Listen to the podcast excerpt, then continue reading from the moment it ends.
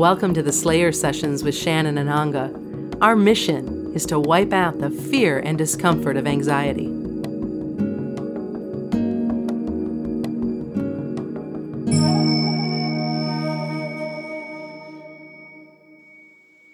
We've been talking a lot together, privately and within our interviews, about this power that comes and the, and the self support that comes from learning to check in with ourselves.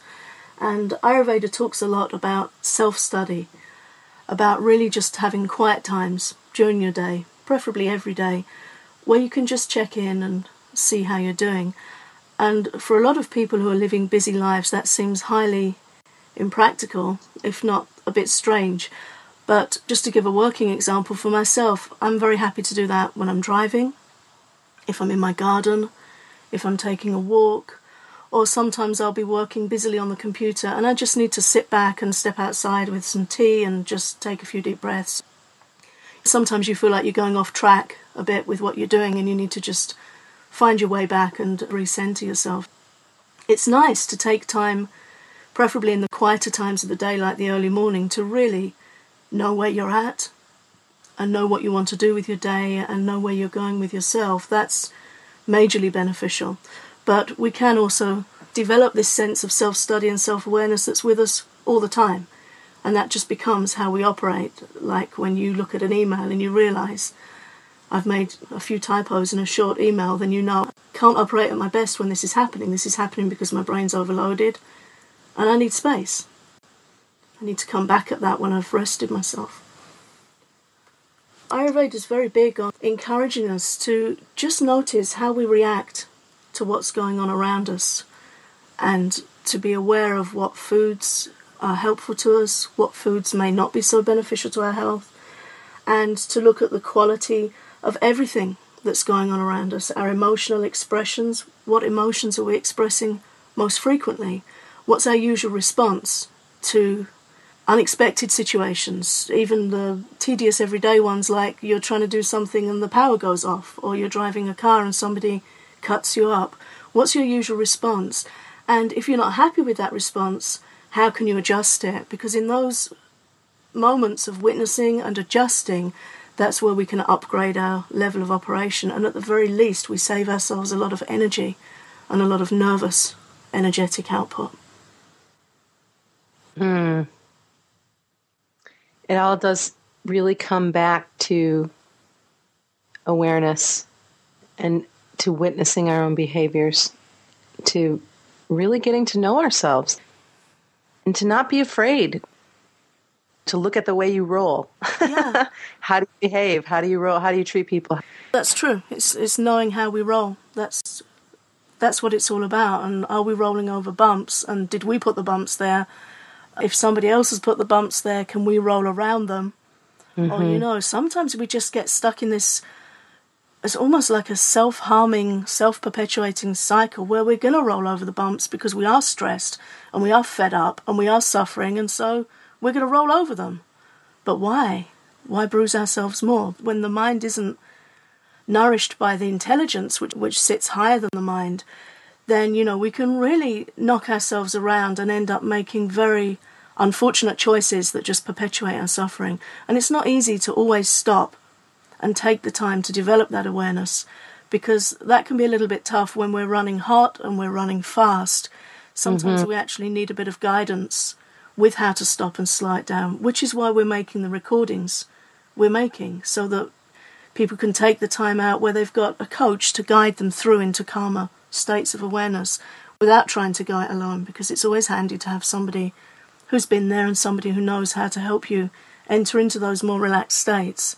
So it's not always easy to do it for ourselves. But even if it means just downloading something that resonates with you, a guided relaxation exercise, a piece of music, some nature sound, something that you just think, oh, that makes me feel nice, that helps me feel calm. Mm. Uh, my husband, for example, on his iPod, he has a collection of natural rain sounds. And sometimes, if he's feeling a bit stressed or overtired in the evening and his mind doesn't want to settle, then he settles down with his iPod it's interesting that you bring that up because I had the pleasure of working two days this week, right after my meltdown, supported by gentle rain, the sound of gentle rain. And I remember thinking, oh, this is perfect. This is the most wonderful background sound that I could possibly have right now as I'm regrouping, as I'm coming back and needing to be productive, but having this supportive, gentle rain. And I think that that, you know, obviously it's important to think about the associations that we have with the people in our lives, with the environment, with the entertainment we choose, with the food we eat. When you're running hot, when you're out of balance, what kind of entertainment makes the most sense for a person in that space? For me, it's certainly not violence and anything um, aggressive. Uh-huh. It's something that's going to make me feel good, something that's going to make me feel calm, something that's going to support and balance where I'm at. And frankly, for me, it's, it's not just balance, it's choosing what I want. It's choosing who I want to surround myself with. It's choosing the environments I want to be in. And it's choosing the entertainment that is most supportive to me and to my nervous system. Yeah. And that's the difference between supportive good health and a balanced mind and increased suffering and increased likelihood of diseases along the line. It's that simple. It's such a simple thing. For myself, I don't watch anything violent, scary, depressing, anything I can't do something about to help, I can't afford to take into my mind because my mind will give me hell over it. It'll be like a puppy with a slipper. And we're already so overloaded that, as you said, you don't need to be watching something violent or dramatic or agitating when the mind's already got so much going on. In our house, I tried to ditch the television, but I was overawed. But as a compromise, what we did was got a flat television and put it up on the wall so it's not directly in my line of vision where I sit, wishing ill upon it.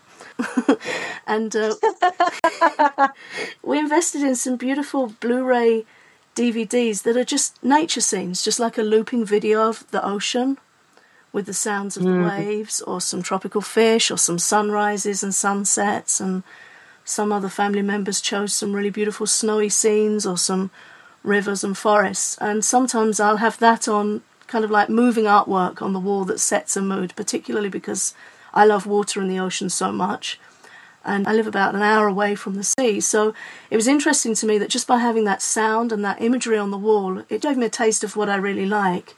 And as you said, different ways of just knowing. Some people don't even know how things are affecting them. They don't know what they're eating, what they're thinking. They don't always realize the kind of people they're hanging around with that are perpetuating their suffering. That's not to criticize those people. It's just what happens when we're running on automatic pilot and we're being shooed through school and college and different situations and we're just moving, moving, moving. And in certainly in the society I've been brought up in, we're not trained to sit and take stock and look after ourselves and develop sure. awareness of of how we're doing and, and where we're going. I thought we could finish up by talking about our company, the people that we surround ourselves with, and the importance of understanding that it's okay to let go of energy vampires and to make changes. Does that mm. sound good? Yeah, it's fantastic. Do you have something to share? I do. Okay, please.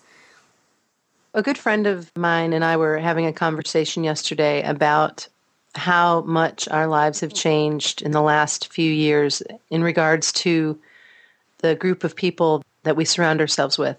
Mm-hmm and more for him than than for me because my weeding of the garden began quite some time ago.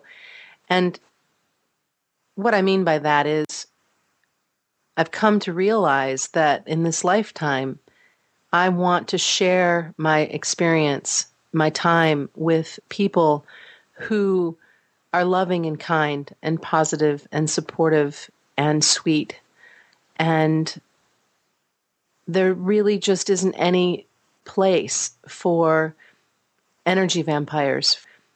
We all have had these experiences where you feel like you give and give and give. And I used to talk about it as like feeling like I had several straws stuck in my body and people were sucking the life out of me. and it wasn't their fault, Ananga. I was allowing it to happen. And because of my nurturing personality, and I'm certain you have one as well. You love to give, you love to be supportive, you want to help. And that's great as long as it's not to a place of your own depletion and feeling like your well is empty. And one of the things that our listeners can do is really take a gentle inventory of who you're spending your time with. Who are you associating with? Because if we are most like the five people closest to us, I've read that, heard that. Yeah. Um, talked about that. I don't know where it came from, but it just makes sense if you think about it. Uh-huh. If you're most like those five people that you spend most of your time with, then doesn't it make sense to, in your own self study and, and awareness, to also be gently observing their nature? And if somebody in your circle of influence is extremely negative or tearing you down or completely out of balance and they might not even mean to be doing what they're doing or behaving the way they're behaving. You have a choice. You have a choice to let them know that their behavior is, is not acceptable, that you will not accept that. And you also have a choice to move on. Yeah, absolutely. And it's okay. You have permission to surround yourself with healthy people who care and want to show up and be a supportive, loving person. Yeah, we do. And even if we feel that we're at rock bottom and the association and the company we have around us isn't of the nature that we like, then we have the right and the ability to go and reach out and find it elsewhere and the internet enables us to reach out and contact information and authors and people that we find inspiring. You know, mm. we're, we're starting to get regular emails now from listeners to the Anxiety Slayer podcast that are saying that they found support there. Well, I'm really happy to be association and company for anyone who's going through a tough time. So it's really nice that that we can show up and be part of somebody's circle of support even mm-hmm. you know we're reaching out to people we haven't even met. You and i have never met. We haven't met right. yet. But we're developing a really nice relationship and you're definitely in my circle of people that i like to share time and energy with and i find you a very positive influence. So that's cool. And if it wasn't for the internet we possibly wouldn't be in contact with each other. And then there's authors and even incredible coaches like Martha Beck. She's very open on Facebook. She's there. She's very, very funny and she's very present. And I like picking up her quirky little things she writes. I feel like there's a little bit of virtual contact there because I can pick up her mm-hmm. Facebook page and what she's sharing. And whoever, whoever your heroes, Oprah, Eckhart Tolle, whatever people that we're inspired by, we can associate with them through their words, through their books. One of my dearest spiritual teachers is somebody that regrettably I never met. He left this world when I was 10 years old. But he says in his books that I'm with you through my words. You can know me through my words, through the information in my books, and over the years, I genuinely feel like I've developed a relationship with him, even mm-hmm. though he's not physically present. Mm-hmm. So we should always be encouraged that even if we're in a situation where we do feel that our friends and associates around us they may be going through a tough time too they may be drawing heavily on us then you know yeah we can weed our garden we can make more supportive choices in who we're choosing to hang around with, but also we can look elsewhere for finding association mm. that's uplifting and helpful to us. And we can say no. We can say no. And yeah, it's healthy to say no. You know, it's healthy to say no, thank you. Yeah. And I've noticed in, through my coaching business that a, a lot of the brilliant women that I share my time with really struggle with saying no because they don't want to let somebody down. And yet, then it turns into a situation where they're saying yes makes them out of balance and angry and stressed out. It's okay to say no. It is okay to say no. And it is okay to say no very graciously yeah. and move on. Yeah, and it's okay and, to say maybe too. Yeah, it's okay to say, I will think about it. I need to take a look at my commitments and um, look at my calendar and, and, get back with you. And um, it's also okay to teach people how you want to be treated. Mm-hmm. It's okay to teach people about your boundaries, Mm-hmm. which will lead us into an entirely new interview, I'm certain. I realize that this is a lot for our listeners to take in. And one of the things that I want to say out loud is that we can do all of these things incrementally. This doesn't have to all happen at once. For me, for instance, with my diet and my food choices, I make little tweaks and little changes as I move through each day. Because for me, I'm very much attracted to a lot of foods that are not suited to my dosha. Mm. And, you know, for instance, extremely spicy, wonderful hot food. I like to eat jalapeno peppers raw. I love that. Yet that doesn't serve my body well. And so I won't tell you that I'm not going to eat them because I am. I'm just not going to eat them as often. Yeah. Um, the, the spicy dishes aren't going to be as much of a part of my diet as they once were. The entertainment that I choose sometimes can be aggressive, and there's a part of me that still enjoys that, but it's getting less and less because I don't want to dream about it. Yeah. I don't want to invite additional suffering into my life. And the company we keep. It's not that one day you wake up and say, enough already, and shoo everybody out the door, but that you make the observations of who are the most healthy characters in your life and who are the most supportive and kind. And in the areas where somebody is out of balance, maybe they can use your support, or maybe it's time to move on. But again, incremental choices and more observation and more self study. Yeah, that's the healthy way of doing it because uh, Ayurveda teaches that major changes are stressful. You see these stress surveys where they talk about moving house and divorce and they give you points of how stressful that is. Well, drastically changing your diet and your association and how you're living, that also causes stress. So you're absolutely right, incremental changes. And our listeners can just run through this information that we've shared today and just pick one thing that really resonates with them and sit with that for a week and see how they go with that, see how that fits with them, and then they're welcome to come back and dip in again and take another if they so desire. Hmm. Yeah, because this is a way of living, this is a way of being. And as a brand new student to Ayurveda, it's something that is very easy to just dip your toe in, and then the other foot, and then a little bit more, and then it, it is easy. It's easy to understand, and it's easy to implement, and it's just allow yourself to learn and let it in step by step. Mm-hmm. Yeah, learning by immersion, just gradually.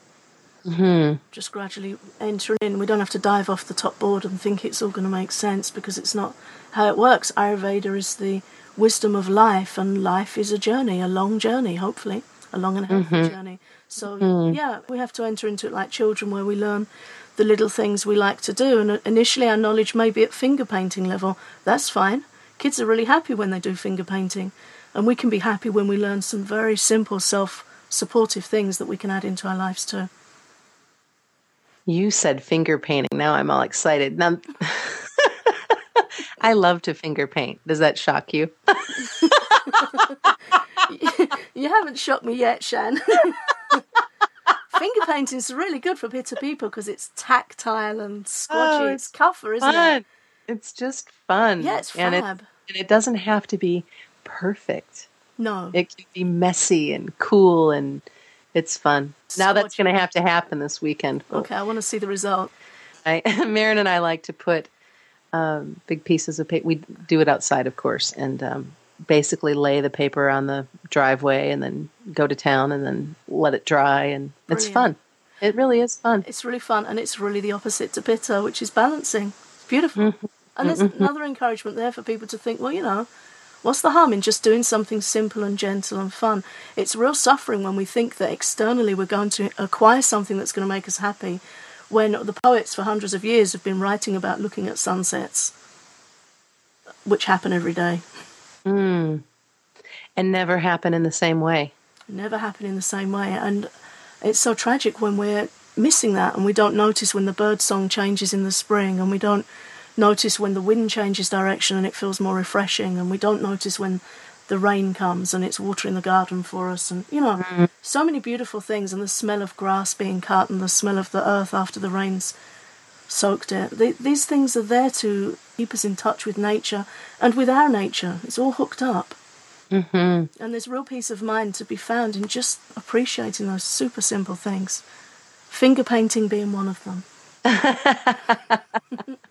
Well, this has been such a pleasure, and I look forward to our next interview as we continue to delve into Ayurveda and share our knowledge and experience and conversation about how we can more comfortably, easily, and with good health move through our lives and enjoy this moment. Mm-hmm. Thank you very much. I'm looking forward to the next one too. Thanks, Ananga. Thank you, Shan.